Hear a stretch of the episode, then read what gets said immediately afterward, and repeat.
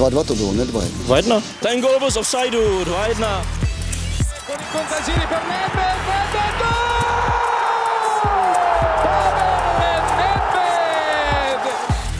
Se nebavím o tom, že to byl fotbal nahoru a dolů. Proč mi dáváte takové otázky?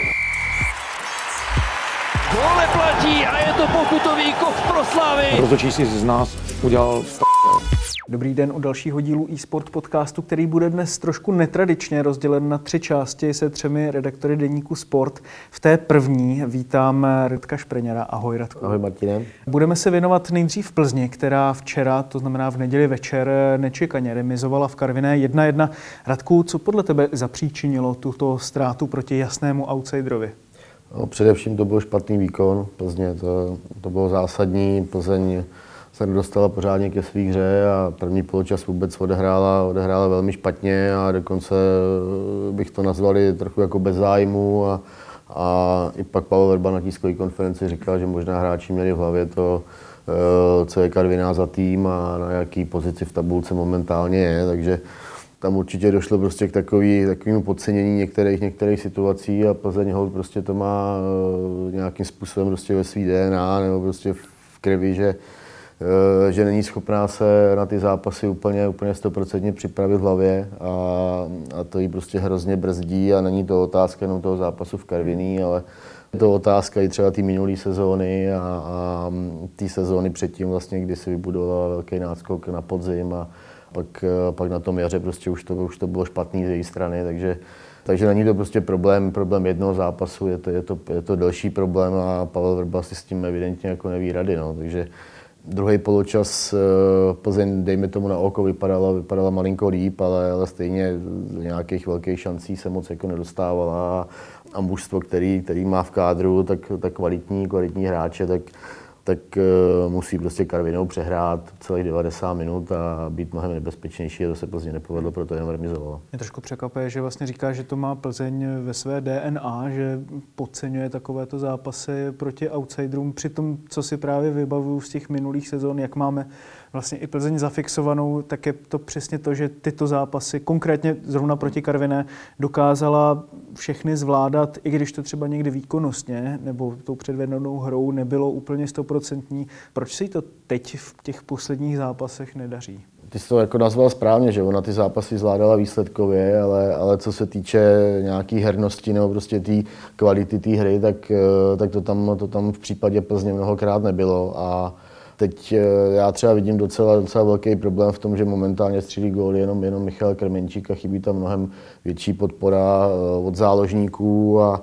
teď se třeba do sestavy vrátil Aleš Čermák a, a Honza Kopic, ale, eh, kteří jsou produktivní hráči, minimálně Honza Kopic, ale, ale vlastně i v té letošní sezóně Aleš Čermák do té doby, nebo ve chvíli, kdy, kdy nebyl zraněný, tak, tak měl na tom ústup poměrně velký vliv a, a měl nějaké asistence a, a střelené branky. Honza Kopis, tak to je u něj jasný, to je druhý nejlepší střelec Plzně, ale jako i na nich bylo vidět, že, že ta herní pauza jim, jim prostě způsob, způsobila mm, jako menší kvalitu eh, té své výkonnosti, v, v, konkrétně v tomhle utkání. A, a jako spolíhat na, na Michala Krmenčíka, jenom že on prostě dá dva, tři góly v zápase je špatně, takže já bych očekával především od, od krajních záložníků a i třeba, já nevím, při standardních situacích od, Eh, od stoperů, že budou mnohem, mnohem víc takový jako agilnější v těch, v těch situacích a, a že prostě ty ofenzivě Plzně pomůžou. No. Myslíš si, že je to jenom výkonnostní záležitost, že Plzeň teď v těch posledních zápasech nezvládá ty těsné zápasy, nebo je to i trošku záležitost nějakého charakteru, že ten třeba tam byl dříve vyšší než, než dnes?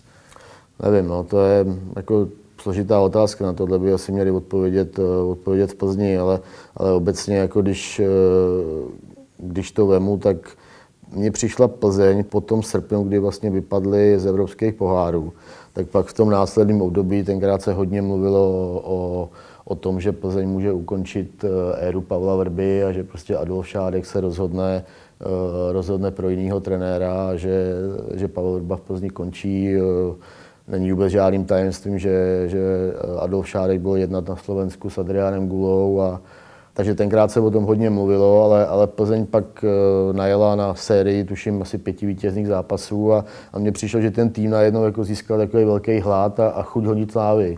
Jo, přišlo mi to v těch zápasech, v zápasech poměrně evidentní, že protože že o Slávii se hodně píše, hodně se o ní mluví, jak, jak je super, jak udává to on tady českému fotbalu a, a navíc je to prostě vidět eh, na způsobu hry, na tom, eh, jakým způsobem je schopná hrát lize mistrů. A cítil jsem prostě, že to, že to těm hráčům nebo celému prostě vedení Plzně jako není jedno a že, že ta, to byla jako super motivace pro ně. No. A teď myslíš, že se to zlomilo po tom zápase se Sláví? No, Připomeňme tu eh, statistiku od zápasu se Sláví, nebo včetně zápasu se Sláví, šest ligových zápasů, jenom dvě výhry, z toho jedna poměrně hmm. kontroverzní nad Libercem, Jasně. když si vzpomeneme na ten eh, rozhodcovský výkon eh, Zbyňka Proského. Dvě remízy a dvě prohry, zvlášť venku to tedy není úplně hmm. ideální. Myslíš si, že prostě v hlavách už hráči trošku prostě vypli, teď jsou trošku takovém území nikoho, kdy ví, že budou druzí, pokud si to vyloženě nepokazí, ale na to první místo to opravdu nevypadá. Jo, je, je, je to možné, že prostě tohle myšlení tam, tam hraje nějakou roli, že ty hráči podvědomě a, e, jako cítí, že, že už tu slávy nedoženou, nebo že prostě na ní momentálně, momentálně nestačí a že možná prostě polevili nějaký koncentraci. Ono to je jako o detailech v těch zápasech. Jo. To se jako nedá říct, že by ty hráči šli třeba na to hřiště dánej nepřipravený, ale, ale prostě nedají tomu, nedají tomu 100%, dají tomu třeba 95 nebo 90 a, a prostě pak jako v naší lize to, to prostě svoji roli hraje. Jo.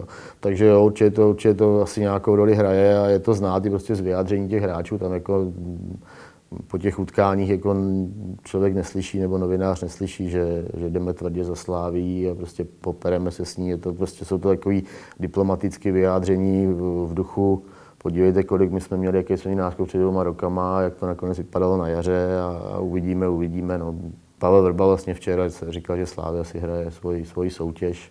No, takže tam jako určitá míra rezignace tam je jednoznačně cítit a je možné, že se to na těch výsledcích projevuje. No. Mm. V každém případě Plzeň dokázala vždy držet krok s tou absolutní špičkou. I teď je vlastně druhá, takže se nedá hovořit o nějaké vyložené krizi. Horším obdobím se asi projde v sezóně každý tým, i když Plzeň už má to horší období druhé vlastně v sezóně.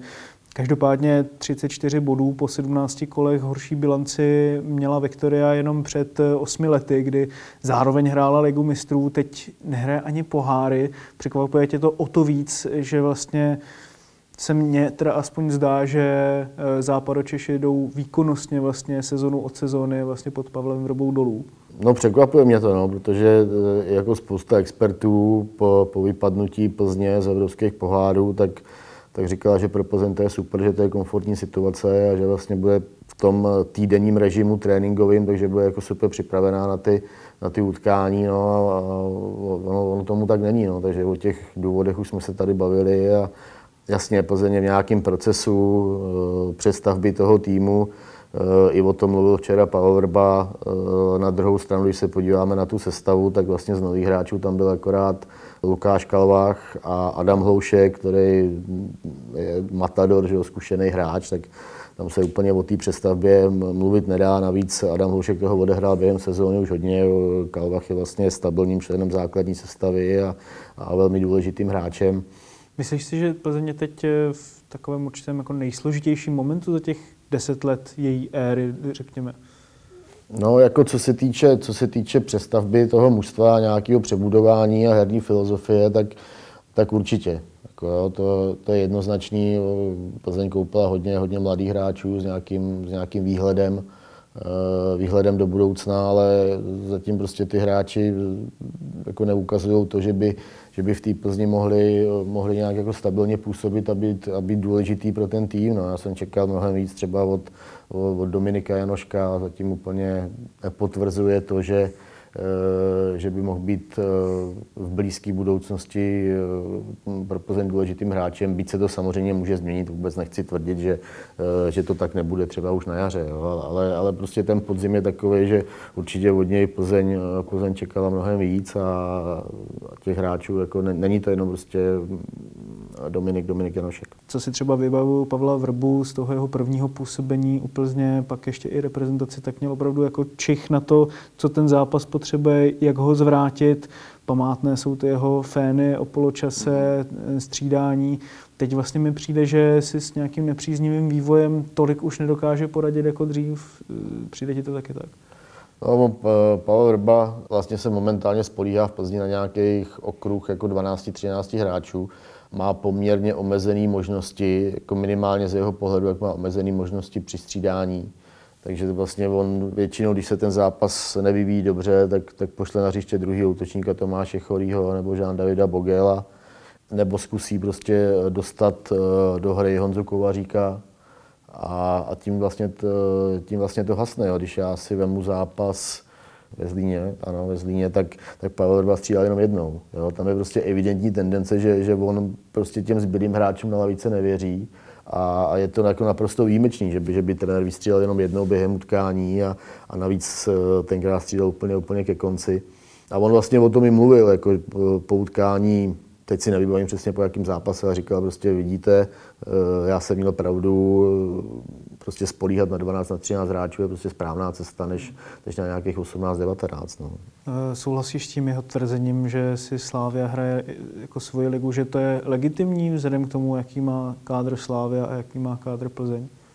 Jako za současné situace v, v českém klubovém fotbale, tak, tak jo, jako dá, dá, se to chápat. Na druhou stranu abych od Pavla Verby čekal, že, že vyjádří mnohem větší nespokojenost s tím současným stavem a, a že se bude snažit ten tým i e, směrem na venek, to znamená svýma prohlášeními na, na pozápasových tiskových konferencích, ten tým prostě mnohem víc jako namotivovat a, a mnohem víc je tak jako ukázat i na venek tomu mužstvu, že, že je prostě nespokojený s tím, jak to mužstvo pracuje během těch utkání, že, že má problémy prostě s tou koncentrací, jak jsme se o tom bavili, a i s tou samotnou kvalitou třeba řešení nějakých finálních a předfinálních situacích, eh, kde to Plzně jednoznačně trhne a včera v té Karvině se to ukázalo. No. Tak jako vyložených golových šancí tam bylo fakt málo.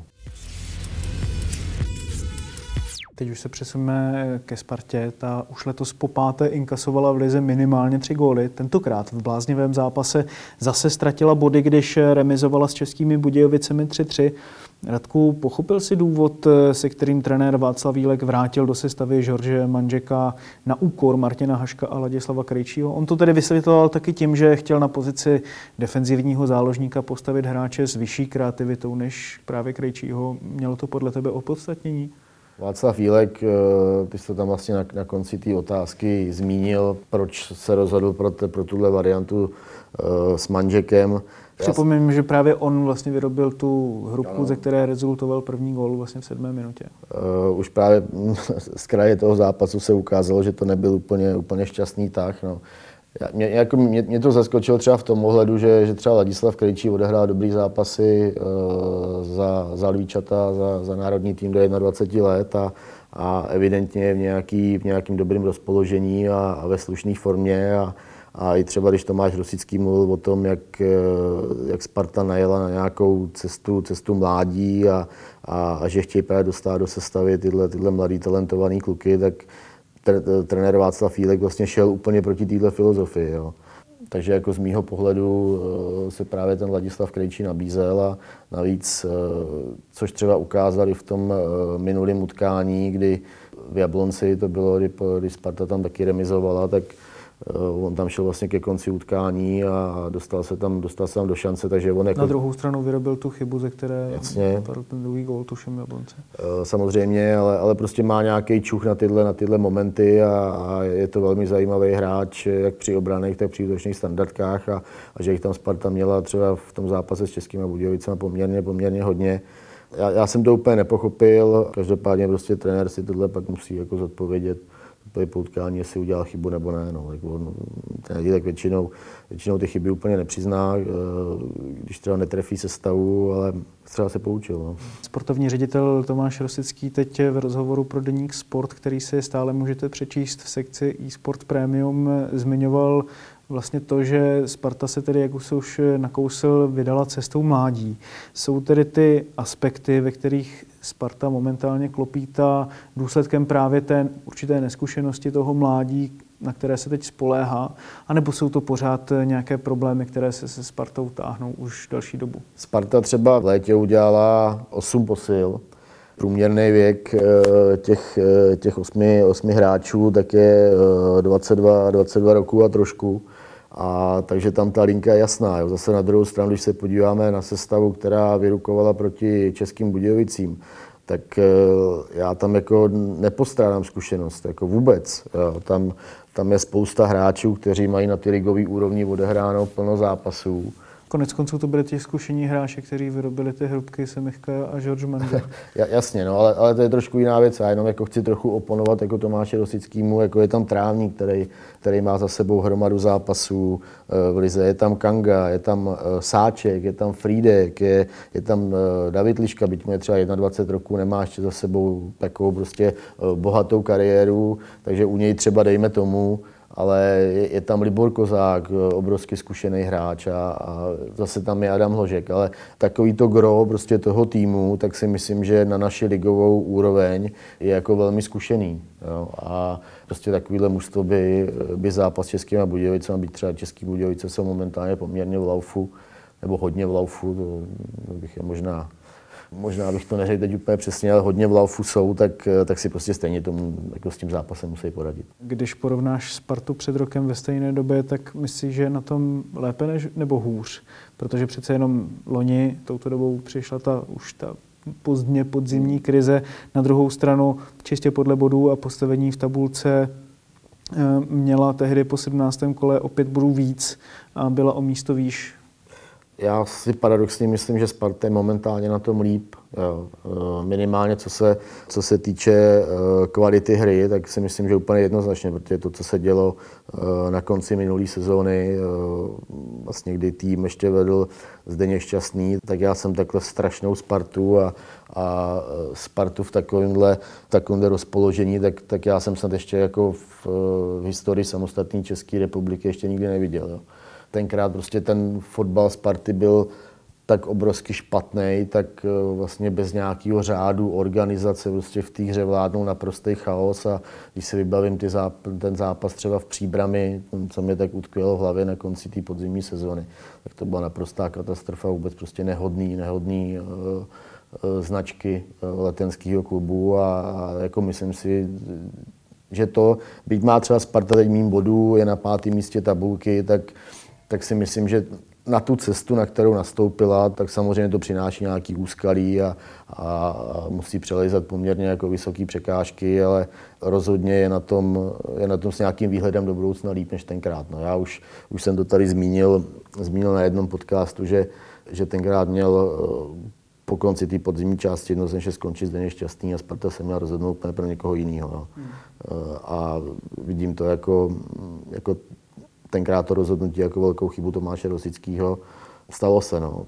Teď eh, ve vedení Sparty skončil minulý týden bývalý generální ředitel Adam Kotalík, který byl často hromosvodem fanouškovské zloby za to, že pod jeho vedením letenští nevyhrávali trofeje.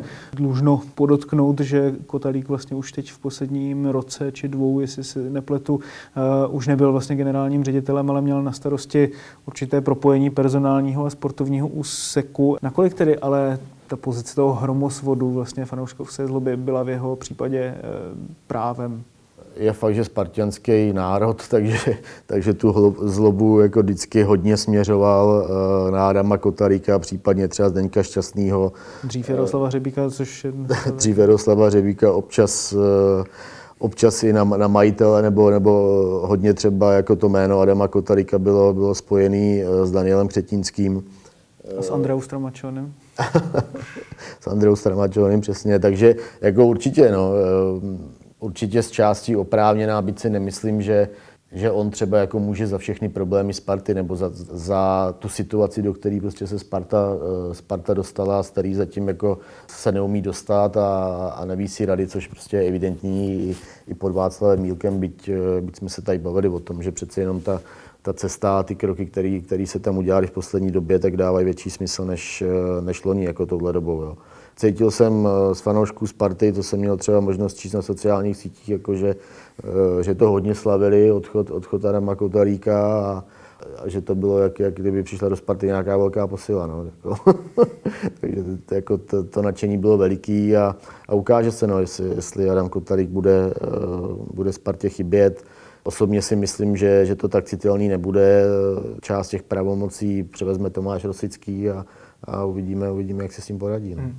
Jak si s tím podle tebe poradí? Je na to podle tebe připravený, když na to rozšíření těch pravomocí, když ta cesta spartanská je nějakým způsobem nastoupená, ale pořád eh, klopítá? Je fakt, že Tomáš Rosický eh, na této pozici není dlouho. Jo. Furt vlastně se učí a víceméně začíná. Je tam, je tam vlastně rok v té pozici sportovního ředitele, teď se mu trošku ty pravomoci ještě ještě poněkud jako rozšířili a, a bude mít na to, eh, na to fungování toho, toho klubu větší vliv. Eh, na druhou stranu já si myslím, že, že pro Tomáše Rosického je strašně důležitý nejen, nejen to, aby, aby fungovalo mnohem líp Ačko, měli lepší výsledky a ten herní progres prostě byl, byl hmatatelný zápas od zápasu, což se prostě zatím neděje úplně ale, ale je prostě důležitý, aby především, aby Tomáš Rosický přiváděl do Sparty ty správný hráče. To, to je na něm a zatím si myslím, že, že se mu to úplně nedaří. On by prostě potřeboval nějakou takovou jako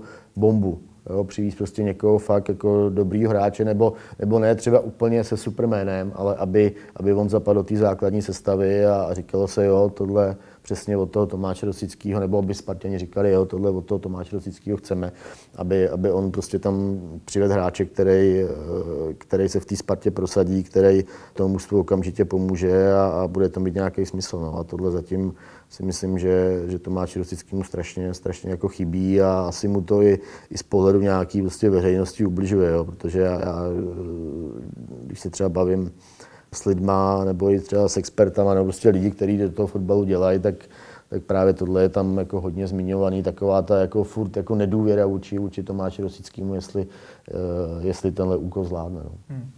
Zvládne ho podle tebe? Uh, já bych mu to přál. A to myslím jako opravdu vážně.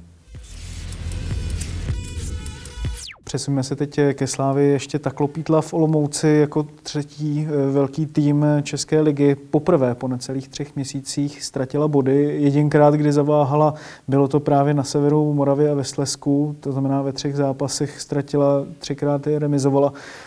Je v tom podle tebe nějaký společný důvod, že se šívaným nevyhovuje to cestování? Za náma. Jak by řekl jak by řek jeden nebo možná víc nejmenovaných trenérů, vy novináři furt zatím něco hledáte, ale tak to vůbec není. ale, ale já si myslím, jo, jako jasný, je, je, to, je to zamýšlení určitě to, co jsi říkal. Na druhou stranu eh, pro Sláví to byl taky trochu jako, nebo hodně specifický zápas s tím, že nehrál Tomáš Souček, že nehrál Niko Stančů a, a vlastně v tom středu zálohy chyběli jako dva eh, dva hodně zásadní, možná úplně prostě naprosto klíčoví hráči pro nějakou výstavbu a organizaci hry eh, mužstva. Slávia si prostě vyzkoušela, eh, jak vypadá její hra bez Součka a bez Tanča a zejména v prvním poločase se přesvědčila, že to jako není úplně, úplně to, co prostě by, by chtěla. No. Trenér Jindřich Trpišovský trošku naznačoval, že ten zápas byl fyzicky až za hranou. Mě to osobně trochu překvapilo vzhledem k tomu, jak se právě na tu fyzickou stránku Slávia spoléhá. Bylo to jenom takové určité natruc vyjádření jako v emocích po zápase, nebo opravdu si myslíš, že, že Olomouc nasadila až moc velké jako fyzické nasazení?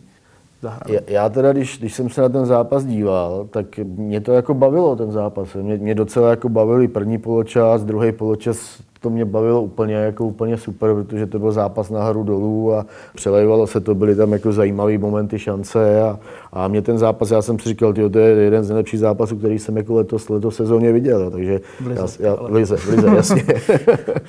jasně, bavíme se, o český, nemátli, bavíme se o český lize. Jo, takže já pak, když jsem, když jsem, když se Jindřich Trpišovský pak postavil k rozhovoru po zápase, tak já jsem docela koukal.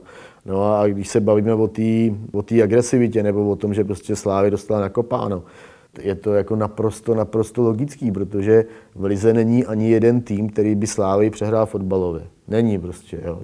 A aby, aby mužstvo nebo aby soupeř dokázal čelit Slávy, tak se musí vyrovnat v tom, v čem je Slávia nejsilnější. To znamená prostě hodně běhat, mít vysokou intenzitu hry, být organizovaná, maximálně agresivní, eh, napadat a, a prostě tomu týmu nebo tomu soupeři nakopat. Prostě tak to je. Bez, bez toho se současná Slávě eh, prostě nedá porazit a, a nikdo, nikdo ji nějakou fotbalovostí nezažene do úzkých. Jako, jo. To, to, si myslím, že, že všichni vědějí a, a zase z druhé strany prostě Slávě na tohle musí být připravená. No. Jako takových zápasů bude přibývat. Na druhou stranu musíme asi Jindřichu Turpišovskému uznat, eh, že myslel jako jasně nakopat, ale jestli to nebylo nakopat jako až moc třeba zákeřně, protože někteří ti hráči skončili s šrámy docela velkými. Jasně, no, tak jako chvílema, chvílema... Jestli ti to právě nepřišlo, jako že to ze strany Olomouce bylo až jako přehnané? Ne, nepřišlo, nepřišlo, nepřišlo. Já vím, jako, že, že Radek Látal, že si hodně zakládá na tom, na takový tý jako fyzický hře a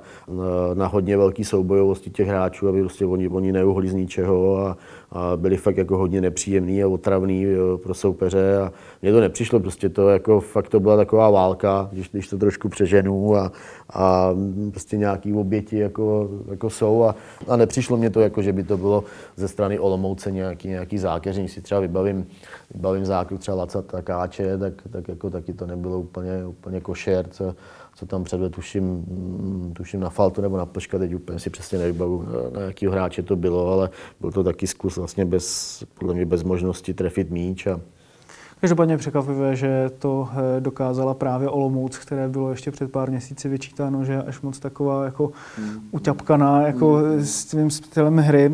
Slávisté se ale jako... Ještě, že ti do toho, že ti do toho skáču, já si myslím, že i to nebylo jako trochu takní vyjádření od eh, Jindřicha Trpišovského, který evidentně jako byl naštvaný na to, jakým způsobem ta Olomouc hrála. A myslím si, že to je i takový návod prostě pro ty, pro ty další, další týmy nebo soupeře Slávy, jakým způsobem na tu Slávy vyrukovat. No neříkám zákeřnosti, to jako absolutně odmítám, ale, ale opravdu prostě eh, válčit na tom hřišti a té slávy to co nejvíc nepříjemný. Slávy jste se každopádně v tom zápase, jak už si zmiňoval, představili bez Tomáše Součka a Neka Stanča. Teď eh, jedním z hráčů, kteří byli vsunuti do základní jedenáctky, byl Laco Takáč. Jak se ti líbil vlastně jeho výkon i vlastně, když to srovnáš s tím, co předvedl už doma, tuším, že to bylo proti Baníku, kde hrál na stoperu a taky se vlastně představil ve velmi dobrém světle, čímž už naznačil svůj názor na to. ne, ale já mám názor starý, já jsem úplně nadšený. Jako, já jsem úplně nadšený a, a dneska máme i, i v, v deníku spolu od Honzy Podrouška a Michala Kvasnici, který, který ten zápas, nebo kteří o tom zápase referovali, že to je vlastně souček eh, verze 2 tak jako s tímhle byl trošku opatrný ještě, protože, protože se uvidí, jestli, jestli za co takáž na ty svoje výkony bude, eh, bude navazovat eh, i dál. Ale jako mně se líbil úplně, úplně jako neuvěřitelně. No. Jako obrovský platný, opravdu tu roli Součka plnil, já nevím, třeba z 80%, protože nejde říct, jako že, že Souček prostě v momentálním laufu je 100% nahradit, to nejde, ale ale jako třeba jakým způsobem se on dostával do šancí, jo, jak, jak, jak byl takový hrozně hladový a, a aktivní a nebál se a, a prostě i, i řídil to mužstvo, jako kolikrát jsem si všiml, že, že udílí pokyny prostě těm, těm hráčům okolo, tak, tak je vidět, že, že má velký sebevědomí a, a i takovým prostě tou postavou, no, že prostě tomu, tomu Tomášovi, že, že je hodně podobný a, a mají ten svůj fotbal postavený na takových jako stejných, stejných principech. Tou no. nedbalou elegancí. Každopádně u toho součka se Stančem se zastavit opravdu musíme, protože právě slavistický kapitán alespoň většinou v těch zápasech v té základní sestavě, nebyl ani na lavičce kvůli nemoci. Niko Stanču zase do toho zápasu nezasáhl, byť eh, na lavičce náhradníků figuroval. Myslíš si, že budou fit na ten klíčový zápas teď v Lize mistrů proti Interu? Tak neznám úplně detaily ze slavistické kabiny, tak věř, věřme tomu, no, protože tyhle dva kluci jsou, obzvlášť na té mezinárodní úrovni, tak jsou tak jsou nezastupitelný a Slávě má před sebou, co se týče uh, nutnosti uh, ten zápas zvládnout, tak asi nejtěžší, nejtěžší jako úkol, úkol před sebou a pokud by Souček se Stančem nemohli ve středu hrát proti Interu, tak, tak by to ty slavistické šance jako velmi, velmi snižovalo. No. Takže všichni si přejme, aby, aby kluci byli fit. No. Hmm. A co tedy od toho utkání očekáváš? No já bych třeba vůbec, eh, vůbec bych se nedíval dozadu, to znamená vůbec bych se nedíval na ten první zápas, eh, jaký tam odehrál Slávě, byl super, ale, eh, ale Inter procházel opravdu jako velkou, velkou proměnou a, dej novýho trenéra, jiný tým, že jo, přišel tam Lukaku a, a další hráči a ten výkon byl takový hrozně syrový a navíc oni potkali Slávy, a, a vlastně nikdo, nikdo jako tu Slávy ještě neznal. Jo. Určitě tam bylo takové podcenění, jo, přejde Slávy, prostě Inter. To jako bude, neříkám jednoduchý zápas, ale nějakým způsobem prostě se s tím popasujeme a, a najednou Inter prostě zjistil, že to není jako sranda hra proti Slávy. Jo. Takže teď budou mnohem připravenější, budou už uh, budou mít Slávy načtený jednotlivý hráče, jakým způsobem Slávy zakládá tu hru a Slávy jako čeká velmi, velmi těžký, těžký zápas. Já jsem zhruba někdy před třeba nedělma jsem říkal, že jsem přesvědčený, že, že Inter porazej. Teď to trošku reviduju. Takže tvůj tip? No 2-1 Slávy vyhraje, ale i vzhledem k tomu třeba, jako jakým Inter prochází vývojem a jakým způsobem tam Conte to dává jako dokupy, tak, tak jako přijede na Slávy, byť třeba zvukem nebo prostě tím, tím renomé, dejme tomu, jestli se to tak dá říct, to je úplně, se to bojím vyslovit, ale jako nejslab, nejslabší tým, a, ale, ale obrovsky silný. No. Takže já věřím, jako, že to Slávě zvládne, ale, ale bude to jako hodně složitý, bude to boj. No. Vy optimismus bych chtěl mít, Radku. Děkuji ti moc krát za tvou dnešní účast v eSport podcastu a teď už dáme prostor hlasu Moravy Michala Koštoříka. Teď už vítám na telefonu redaktora deníku Sport Michala Koštuříka. Ahoj Michale. Ahoj, zdravím vás.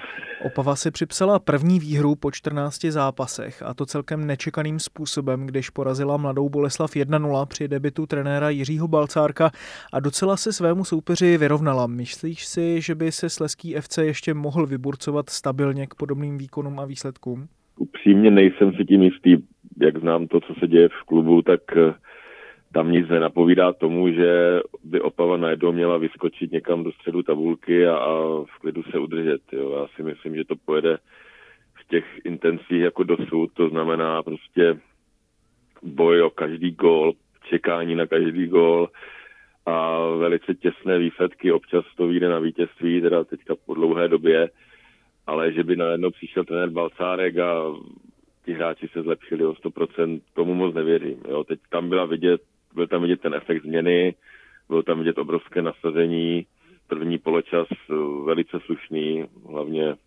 první polovina a začátek, ve kterém vlastně Opava rozhodla, ale pak už se přece jenom projevila kvalita mladá Boleslavy, Boleslavy, která byla lepší herně, měla víc šancí a nebýt vynikajícího mimořádného výkonu brankáře Vilema Fendricha, tak eh, by Opava určitě nevyhrála. Ta remíza by byla asi spravedlivější. Nicméně je to velký nakopávák po té, co vlastně 14 kol čekala Opava na vítězství. Paradoxně jsem si uvědomil, že vyhrála po třetí sezóně a opět 1-0, jo. takže všechny její tři výhry, pouhé tři výhry, byly výsledkem 1-0, což taky o něčem svědčí, takže říkám, myslím si, že podobně to půjde dál. Teď je otázka, kolik z toho Opava udělá bodů. Jo. Já myslím, že z toho dna se určitě do konce podzimu nedostane. A pak bude klíčové, co se stane v zimě. Bez nějakého výraznějšího posílení ofenzivy hlavně to nepůjde. Jo. Teď se předpokládá, že odejde Svozil do baníku Ostrava, zranil se Zavadil, který má jedna vyšetření kolene do Prahy a nevypadá to, že by do konce podzimu naskočil zpátky do hry, takže to jsou morové rány a nemyslím si, že má klub dost peněz na to, aby nějak zásadně posílil kádr, takže čekám, že i na jaře to bude boj opavy o záchranu. Ty jsi už na to trošku narazil. Jak to vlastně teď vypadá uvnitř klubu? Dlouho jsme slyšeli o finančních problémech, personálních sporech. Vyřešili se tyto záležitosti? Myslím si, že to je pořád víceméně ve nějakém váku. Nikdo neví, co bude. Mění se dozorčí rady, mění se představenstva. Jsou tam lidé, které podstatě z fotbalu nikdo nezná, kteří fotbalu úplně moc nerozumí, jo. Takže tam nějakým garantem, garantem nějaké vozovka koncepce je pouze manažer Grusman, který si přivedl trenéra Balcárka, jo, takže pokladna určitě není plná, tam myslím, že by klub byl spokojený, kdyby finančně zvládl tuhle sezónu bez nějakých větších problémů a nic nasvědčuje tomu, že se najdou nějaké prostředky na výrazné posílení týmu. Jo. I trenér Bacák říkal, že má nějaké typy ze druhé ligy spíš, jo, nějaké hráče z první asi na hostování nebo z Baníku Ostrava třeba výměnou za Svozila se mluví o Šindelářovi. Takže bude to spíš o citu trenéra a manažera, aby sehnal levné hráče, kteří přitom přinesou nějakou nadstavbu, ale nečekám, že, že přijde nějaký bombardák, který zvedne výkon manšaftu o 100%. Ten klub je pořád v podstatě je tam strašně moc nevyřešených věcí, jo, co se týče mm, vlastníka, který by město, město to chce prodat, není komu, jo, dlouhodobě to takhle táhnout nepůjde a zatím, zatím je to pořád, řekněme, v bodě nula a čeká se ani nevím na co. No. Hmm. Takže, takže to vidím tak, že Opava zůstává pro mě jako největším kandidátem na sestup. Navzdory sobotní vítězství na Mladou Boleslaví. Jenom o kousíček nad Opavou se teď nachází Zlín, který po příchodu trenéra Jana Kameníka chvilkově pookřál, ale teď zase v Liberci dostal debakl 0-5 a obecně mi přijde, že klub tak trochu, řekněme, přešlapuje na místě a stagnuje, přitom má na papíře velice slušný kádr. Co je podle tebe na letné špatně? No, to je taky trošku záhada. On ten kádr na papíře, když se na to podíváme, na ta jména, tak vypadá jako fakt na první šestku, jak chtěl trošku naivně trenér Caplár, protože ten kádr je, on už stárne, oni typově, ten kádr není úplně ideálně složený, tam mě tam chybí prostě rychlostní typy, nějací mladí eh, nadupaní borci, prostě dynamičtí, jo, ta záloha, hlavně střed zálohy, už je pomalejší a výkonnost těch borců se nezvedá. No a taky si myslím, že možná se na mě budou ve Zvíně zlobit, nebo určitě se budou zlobit, ale klubu se nedaří v poslední době uh, výběr trenéra prostě tam od té doby, od té doby co odešel Michal Bílé, který tady odvedl za půl roku vynikající práci, tak to je prostě jeden průšvih za druhým. Začalo to uh, Romanem Pivarníkem, pak vlastně měl Petr Žela, Josef Caplár, jo, všechno sice výrazné typy, ale prostě s tím týmem nic jako pozitivního velice neudělali. Jo. A myslím si, že od tohohle to vychází. Měl by se najít trenér, který opravdu bude mít schopnosti na to, aby, aby ten tým zlepšil a pracoval koncepčně, dostal nějaký čas. A je to asi těžké, pan Červenka sám říká, že prostě trenéři nejsou, svým způsobem má pravdu. Já si myslím, že by možná byli, ale chtěl by to do nich investovat a chtělo by to do nich investovat v pravý čas. Otázkou je, jestli to klub chce, jestli prostě eh, mu to stojí za to. Takže pro mě je potřeba ten kádr přebudovat. Za pochodu samozřejmě by to nemělo stát zlý místo v první lize, protože to by se opravdu těžko pak vracelo zpátky, ale eh, jak říkám, ten kádr není typologicky úplně hodně složený. Hmm. I teď je tam vlastně dost hráčů na hostování, což si klub nepřál, ale ta situace, do které se dostal teď na podzim, ho k tomu v podstatě donutila, takže jsou tam hráči jako Wagner, Folprecht, Gruzinec Georgadze, kteří v podstatě můžou v zimě odejít a, a v uvozovkách se začne zase znova. Jo. Takže si myslím, že ta situace s Zínem není vůbec jednoduchá. A není trenérovi Janu Kameníkovi, který v lize vlastně jako hlavní začíná vůbec co závidět. To pětí z Olomoucí, výhra 1-0 je hezké, ale kdo ten zápas viděl, no, tak, tak no. tam moc jako nějaký pokrok neviděl v té hře. Mm. Jo. To bylo vyloženě šťastné vítězství, ubojované, vydřené, v podstatě Olomouci to způsobila sama tím, že nedala nějaké šance, nevyužila herní převahu, neukázala dost úsilí v té finální fázi, jo, takže ten Zlín je v podstatě přebojoval, urval to, ale žádný pokrok jsem tam fakt neviděl a teď v Liberci se ukázalo, že to mužstvo na tom není dobře. Hmm. To takže výbuch, No, jenom promiň, že tě do toho skáču, ale takže si myslíš, že Jan Kameník teď asi nebude úplně trvalou uh, volbou na pozici hlavního trenéra? No, ve je to složité odhadnout. No, to jeden týden vypadá takhle, druhý ten týden úplně jinak. Záleží, co panu Červenkovi a Zdenkovi Grigerovi se honí hlavou. Ale bylo to postavené tak, že teď je hlavní trenér s nějakou důvěrou, s tím, že v zimě se na to znovu sedne a bude se řešit. Jo, teď, jak říkám, ještě jsou dokonce tři kola, pokud se nemýlím. Pokud dojde k nějakému razantnímu zlepšení výsledku a výkonu, tak si myslím, že ta změna na trenerské pozici ve Zlíně opět nastane, pokud se najde někdo vhodný, kdo by do toho šel. Ale nemyslím si zase, že ta jeho pozice je nějaká vratka, protože je to domácí kouč, který na tu šanci čekal dlouho. Jo, kromě tady toho výbuchu v Liberci ty výsledky nemá jako v podstatě o nic horší, než, než hmm. měli jeho předchůdci v poslední době. Takže kdyby třeba udělal z těchto tří zápasů, dejme tomu čtyři body, tak si myslím, že ho tam nechá.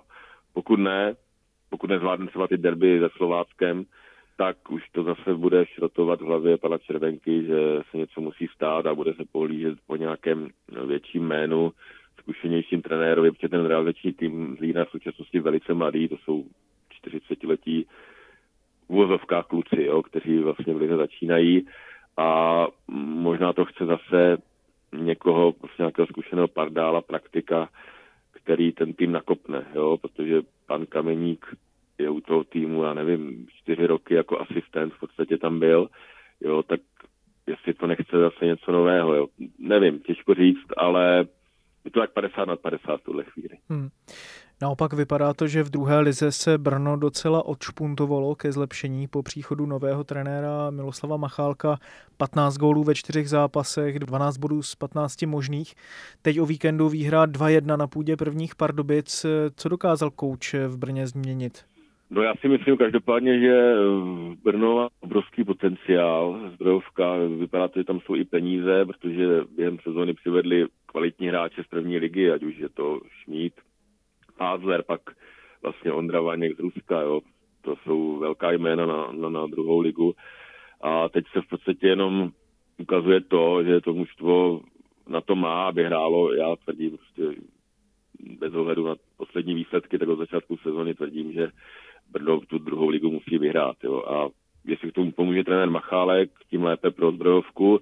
Já si myslím, že ano, že on je ten typ, který jako opravdu ví, co chce, má spoustu zkušeností, být ne jako úplně z té nejvyšší úrovně, ale tu druhou ligu zná výborně, zná výborně hráče, je to i vlastně bývalý scout, který má vyskautovanou celou Moravu, možná i celou republiku, těžko říct, ale mm, dá se, že tam zapadl a uh, hraje atraktivní fotbal, hraje dopředu, hraje jednoduše, rychle, a je takový nekompromisní a má obrovskou důvěru majitele klubu Václava Bartoňka. Úplně mi to připomnělo situaci před pár lety, kdy vzal ze Slovácka Svatopluka Habance velkou pompou, prostě oznamovali dlouholetou spolupráci, koncepci na x let, velkou důvěru a že všechno bude dobré. No a pokud se nemýlím, za deset měsíců pan Habanec byl odvolán a do dneška se v podstatě k žádné koncepci klub nehlásí, jako by to všechno umřelo zase s jeho odchodem.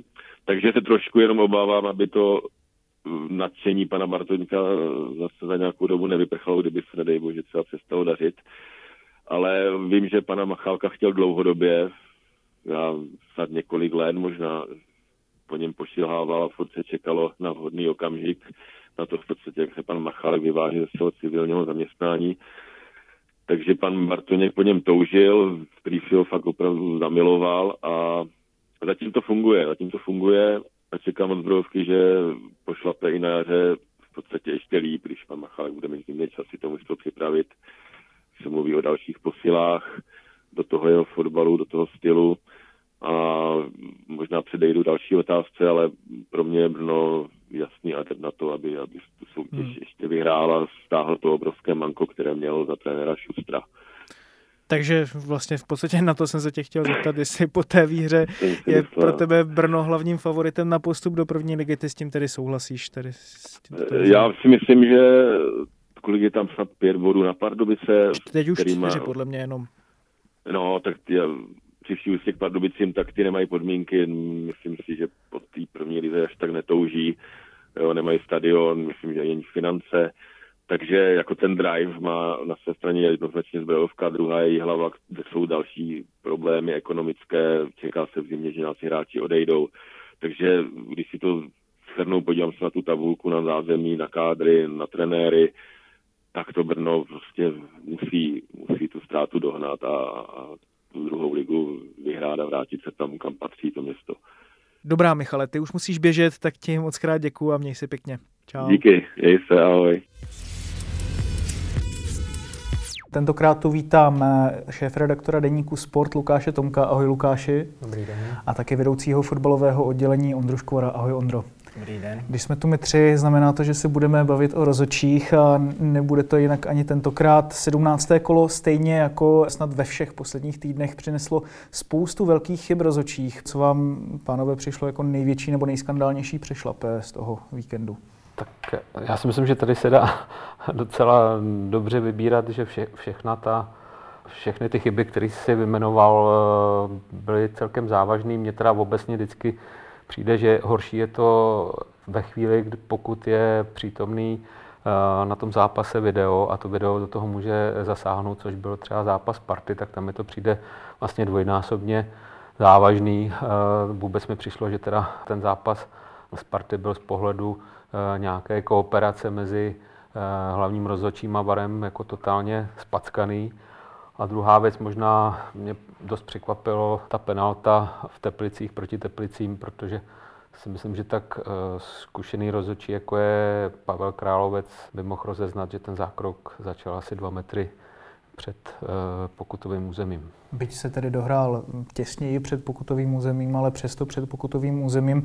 Ondro, souhlasíš eh, s tím popisem situace? Já to akorát asi otočím. Myslím si, že byť tam video nebylo, tak furt platí, že tam máme čtyři rozhodčí, nebo v tomto případě by stačili dva, hlavní a asistent, abychom jmenovali tak Petr Celetka. A bavím se tady o zápase Teplice Baník. Ten zákrok opravdu začal, řekněme, dva metry, možná i dále od pokutového území. Bylo to podle mě zjevné a byť rozumím tomu, že to pan Královec mohl vidět, nebo určitě to viděl hůř, než my potom z televize, tak ve spolupráci s asistentem by tady to rozhodně neměli dopustit. Takže tohle, kdybych měl říct jeden, tak řeknu tenhle. Ta součinnost eh, videa s hlavním rozhodčím, na kterou si ukazoval, ta funguje špatně už teď v posledních týdnech opakovaně. Čím si to vysvětluješ, že najednou vlastně po tom, co loni jakž tak švar fungoval relativně dobře, tak najednou vlastně dochází k takovým přešlapům? Já mám pocit, že okolo varu a jeho používání je teď naprostý zmatek. Říct, do jaký míry je něco jako chtěný, to je strašně těžký, ale já mám pocit, že před nějakým časem uh, se mluvilo o tom, že VAR bude vstupovat jenom uh, při zjevných pochybeních, pak najednou pan Vlček mluvil o tom, že, že vlastně je ta tendence řešit víc situací, teď se to nějak tak tiše vrátilo zase jakoby zpátky. A myslím si, že se na tom ukazuje, že prostě ti rozhodčí jsou evidentně špatně proškolení nebo špatně to zvládají ty situace. Těch chyb je opravdu hodně a druhá věc je, že si myslím, že opravdu není jednotný přístup, není vlastně lidem možná ani rozhodčím jasný, jak to video používat. Částečně zopakuju, částečně ještě řeknu jednu věc navíc, tak souhlasím s tím, že je teď, eh, že ta metodika eh, se nějak mění, byť ne eh, jasně, není to jasně řečeno, kdy nastaly nějaké změny, ale cítíme, že tady v nějakých vlnovkách, pamatuju si, penaltu z Bohemka Slávie, vracel, uznával se dokonce gol, byla penalta, protože to neviděl sudí. Myslím si, že teď by to nenastalo. Eh, a teď tu věc, kterou jsem chtěl doplnit navíc, eh, myslím, že došlo k jakému si zboštění, eh, ale ve špatném slova smyslu, takzvané vzájemné komunikace mezi hlavním rozhodčím a, a VARem. Takže někdy mám pocit, že kdyby tam prostě hráč A hráče B zastřelil a ten mu řekl, že to dobře viděl, ale neodpískal, takže VAR mu to prostě schválí, protože to dobře viděl a dobře mu to popsal. Myslím si, že takhle to být nemá, že bychom se měli asi vrátit opravdu k tomu původnímu. Došlo ke zjevné chybě a pokud ano, tak i když mi to popsal perfektně a přesto si myslíš, kolego, že to není zjevná chyba, a já si myslím, že to je zjevná chyba, tak tě mám volat, byť jsi mi to, by, byť mi to popsal jakoby perfektně. Prostě mílíš se, tak tě sem volám k monitoru. Hmm. Není tohle to jenom Já teda naprosto souhlasím. A ještě bych řek, jako dodal jednu věc, že mám pocit, že se taky prostě velmi utlumila jako komunikace a vysvětlování nějak vůči veřejnosti okolo varu, protože vlastně s odchodem Romana Hrubeše, který evidentně se o tohleto snažil, ať směrem k rozhodčím, ale taky směrem k médiím, čili k veřejnosti, tak teď fakticky eh, je tam pan Beneš, který je nějak za to zodpovědný, ale ze strany LFA nebo ze strany, ze strany Fačru ale vlastně tam nedochází k žádné jakoby, komunikaci, vysvětlování, přitom je to nová věc, logicky prostě zbuzující emoce. A, takže bych čekal mnohem aktivnější chuť to vysvětlit. Lukáši, ty jsi vlastně nakousl roli pana Beneše. Čím to, že vlastně nad projektem videorozočích teď de facto drží kontrolu Fatcher, přestože je to vlastně projekt LFA, eh, protože samozřejmě rozočí spadají z velké části tedy samozřejmě pod eh, komisi rozočích, kteří je tam delegují na ty zápasy, jsou tam tedy delegováni přímo v rámci té role videorozočích a pak jsou ještě vlastně, dá se říct, doškolování nebo vedeni vlastně panem Benešem. No, já si myslím, že tady dlouhodobě ta situace není vyřešená. Ten projekt eh, začala LFA, protože podle mě měl pocit, že jeho Fatcher sám od sebe nezačne. Nicméně jako není ta, ta, ta situace není dořešená, protože není to vlastně normální, tak jak to je ve většině zemí, kde, kde video je, tak eh, ten hlavní garant je ta asociace, která vlastně řídí i ty rozhodčí, nebo řídí tu komi, komisi rozhodčích. Jo? A teď podle mě dochází k trochu absurdní situaci, že vlastně LFA ten projekt platí, zatím si myslím, že vlastně asi téměř stoprocentně, ale nemá příliš velký v této chvíli dosah na to, jak eh, se to video vyvíjí a fakticky v této chvíli i tu ligu trochu znedůvěryhodňuje, protože, jak jsem už říkal, jako chyba s videem je podle mě pro ty lidi dvakrát nepochopitelná, vede pak přesně k tomu, že nikdo nikomu nevěří, protože si řekne, to není možný, tohle prostě musí být eh, jako nějaký záměr. Já bych možná ještě k jednu větu k tomu, já souhlasím, co bylo řečeno, ale dodal bych to jednu věc. Na druhou stranu ta LFA si za něco může sama a to také tím, že tam teď já teď plácnu půl roku, nevím, je to spíš 10 měsíců, něco takového od odchodu Romana Hrubeše, eh, nebo pardon, Petra Mlsny, neměla, eh, neměla člověka v té komisi. A myslím si, že ta komise je teď, možná se k tomu ještě dostaneme, špatně řízená ve smyslu řízení předsedou ne faktickým, ale papírovým předsedou Josefem Chovancem.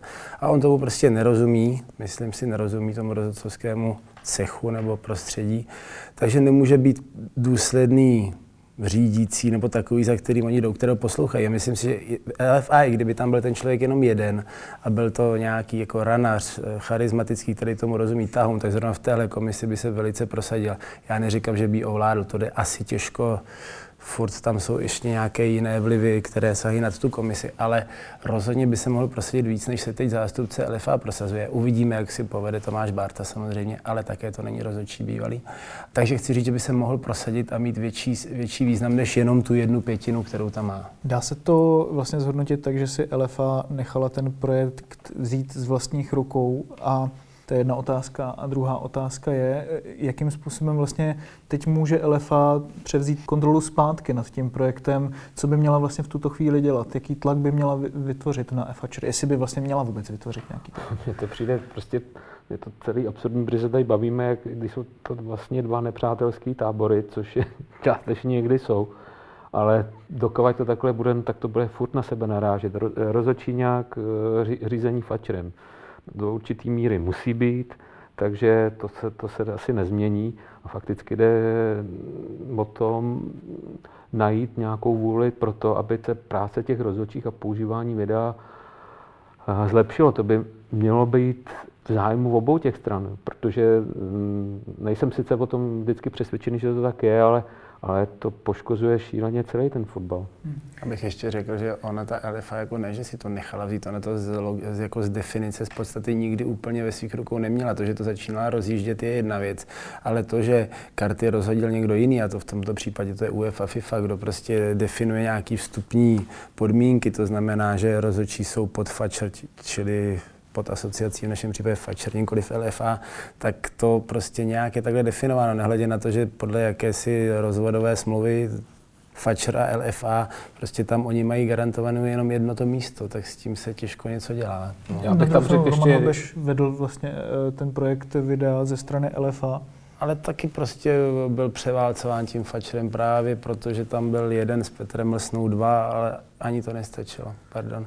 Jo, já jsem jenom chtěl říct, že jenom bych čekal, že by teď měla být ze stranu Fatcheru vidět vůle prostě to řešit a jakoby zlepšovat, protože pak jako dvojnásobně nechápu, že ten projekt vlastně neplatí, nedávají na, na něj teď ani korunu, ale přitom prostě tím vlastně té lize jako v téhle chvíli škodí. To video tomhle nastavení bohužel té lize eh, v řadě případů, co se týká důvěryhodnosti, škodí. Sice je tam řada momentů, které to video furt vlastně správně opraví, ale stačí pak pár takhle fatálních chyb a ta důvěryhodnost jde dolů. Ta debata se vždy přesouvá od sudích k videu v poslední době, asi nevyhnutelné, to jste viděli asi i teď v té naší eh, debatě v posledních minutách. Každopádně, když se ještě dostaneme k samotným rozhodčím, proč vlastně dochází k těm chybám ve větší míře než v minulé sezóně a ještě víc vlastně než v té předminulé sezóně. Proč si myslíte, že došlo k takovému propadu formy u tolika rozhodčích najednou? Já si myslím, že částečně je to daný tím, že například jako řadu těžších zápasů pískali rozhodčí, kteří už tam nejsou. Oni byli sice dva, ale Uh, teď Radek mám, a Janílek. No, no, no. A, ale byli to rozhodčí, kteří jako měli nějakou svou kvalitu. Teď do, dochází částečně k nějaké generační obměně.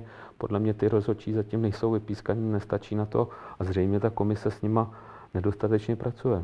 A já bych jako ale trošku ne, nehalil do minulost do úplně růžových časů. Já myslím, že těch bylo vždycky nějak hodně. A když pomineme takový ty faktory, že eh, je to rychlý, zrychluje se to a tak dále a tak dále, čímž jim nechci dělat alibi, mnohdy to nerad poslouchám, když se takhle jako trošku vymlouvají, ale něco na tom je.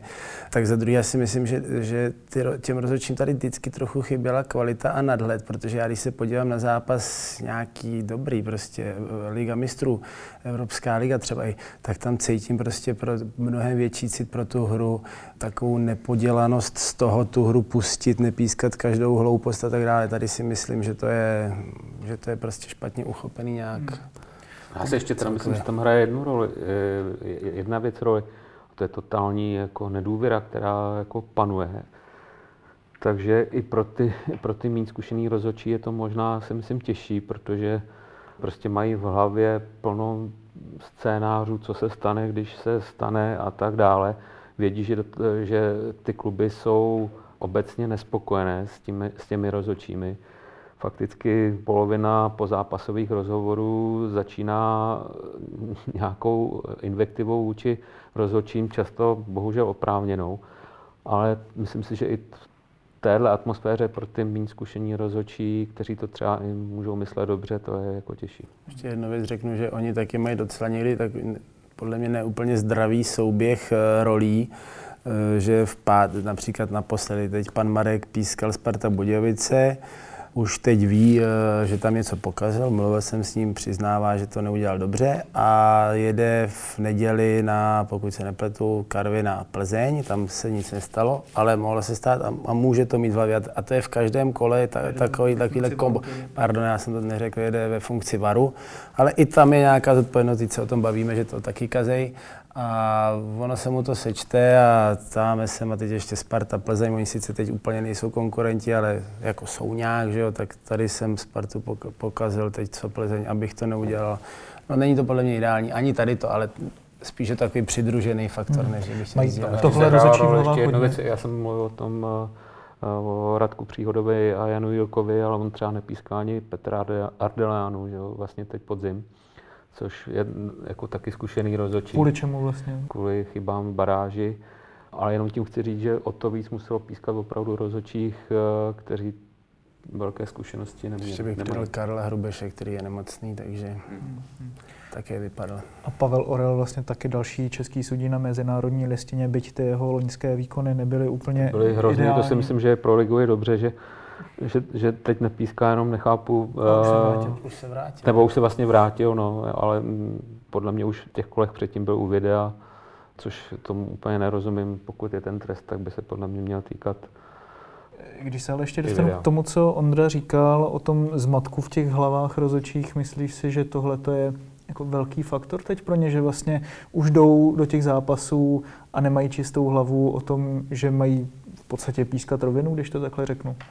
Já si myslím, že to určitý faktor může být. Já jsem to nikdy nebyl rozhodčí, takže uh, zase nechci dělat úplně chytrýho, ale uh, myslím si, že musí cítit to velký napětí a tu nedůvěru, která, která tam je. Ten tlak je zdravý, akorát, že tady si myslím, že někdy je to tak silný a ze všech stran a bohužel nejvíc z té strany, která by je měla držet, to znamená vnitřní ten strahovský, že že to podle mě může být někdy jako zhoubné no, v jejich hlavách. Cítíte, že někomu se nějakým způsobem straní v českém fotbale ze strany rozhodčích, nebo je to vlastně až takový chaos, že vlastně se v tom nedá pořádně vyznat?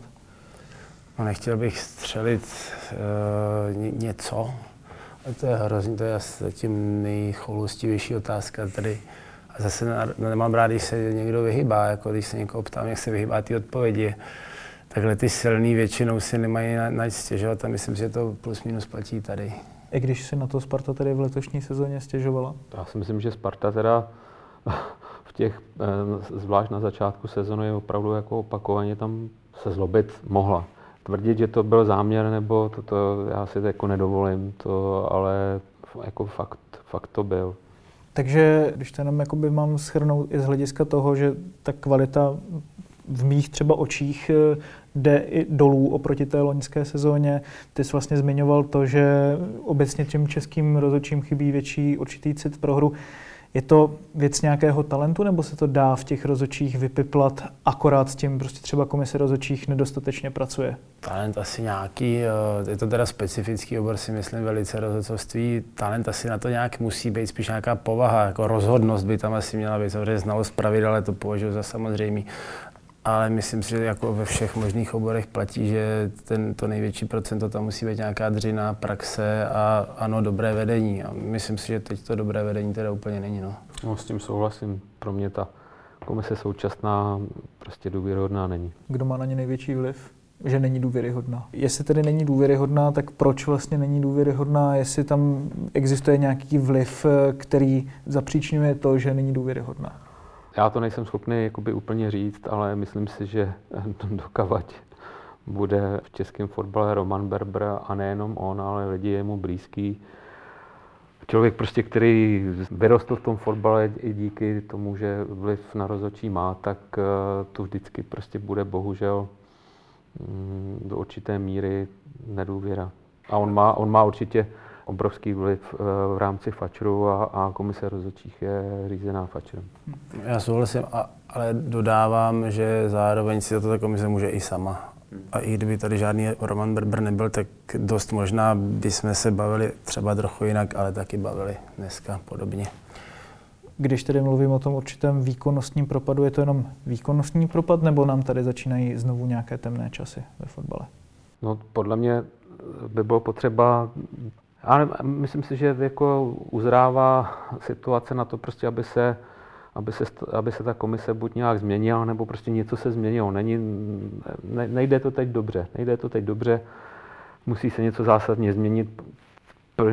Pro mě i, i samozřejmě to, že ta komise nemá silného šéfa, je další prostě problém. Jo. To všichni vědí, že to je prostě šéf, který tam chodí pít kafe. Dovedeš si představit, že by byl Josef Chovanec odvolán teď v zimě nebo v blízké době? Myslím si, že do konce podzimu ne. V zimě bych se tomu vůbec nedivil.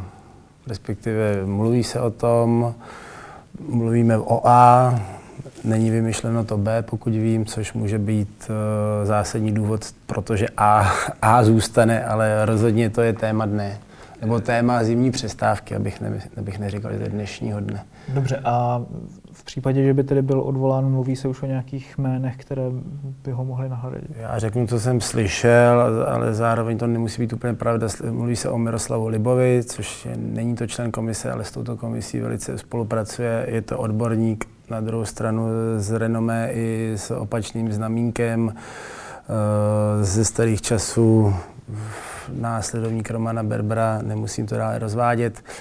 Zaslechli jsme jméno Jan Jílek, on eh, říká, že to tak určitě není. Myslím, že si nevymýšlí, takže v tuto chvíli já jsem slyšel hlavně Miroslav Liba. Ještě úplně na závěr otázku, na kterou narážel i Martin Malík v tom svém výbušném vyjádření, že ve kterém naznačil, že si kluby vlastně platí eh, lidi na rozhodčí. Co tím vlastně zamýšlel Martin Malík takovýmto vyjádřením? Eh, chtěl nějakým způsobem rozvířit tu debatu o rozočích? Eh, chtěl tím něco docílit? Nebo je to jenom takový výstřel do tmy? To já nevím. to, to ví asi Martin Malík, co tím myslel. Úplně šťastné mi to nepřišlo, protože byť i pan Pelta jako v minulosti mluvil o tom, že, že v Lize jsou lidé s pochybnou pověstí, tak prostě říct to takhle generálně, to si myslím, že přehnal. Možná potřeba nějaké silné politické prohlášení tou dobu, ale myslím si, že úplně nedohlédl, kam až uh, vystřelil. No. Tak uvidíme, kam bude Fatscher, respektive komise rozočích střílet dál a jestli bude šít i do vlastních řad v dalších kolech, nebo jestli se dočkáme zase jenom velmi strohých komuniké. Já moc krát děkuji Lukáši Tomkovi a Ondrovi Škorovi za účast v dnešním podcastu a loučí se s vámi Martin White. Mějte se pěkně. Děkujeme. 2-2 to bylo, ne 2 2-1. Ten gol byl z offsideu, 2-1. Con il contagiri per Nedved, Nedved,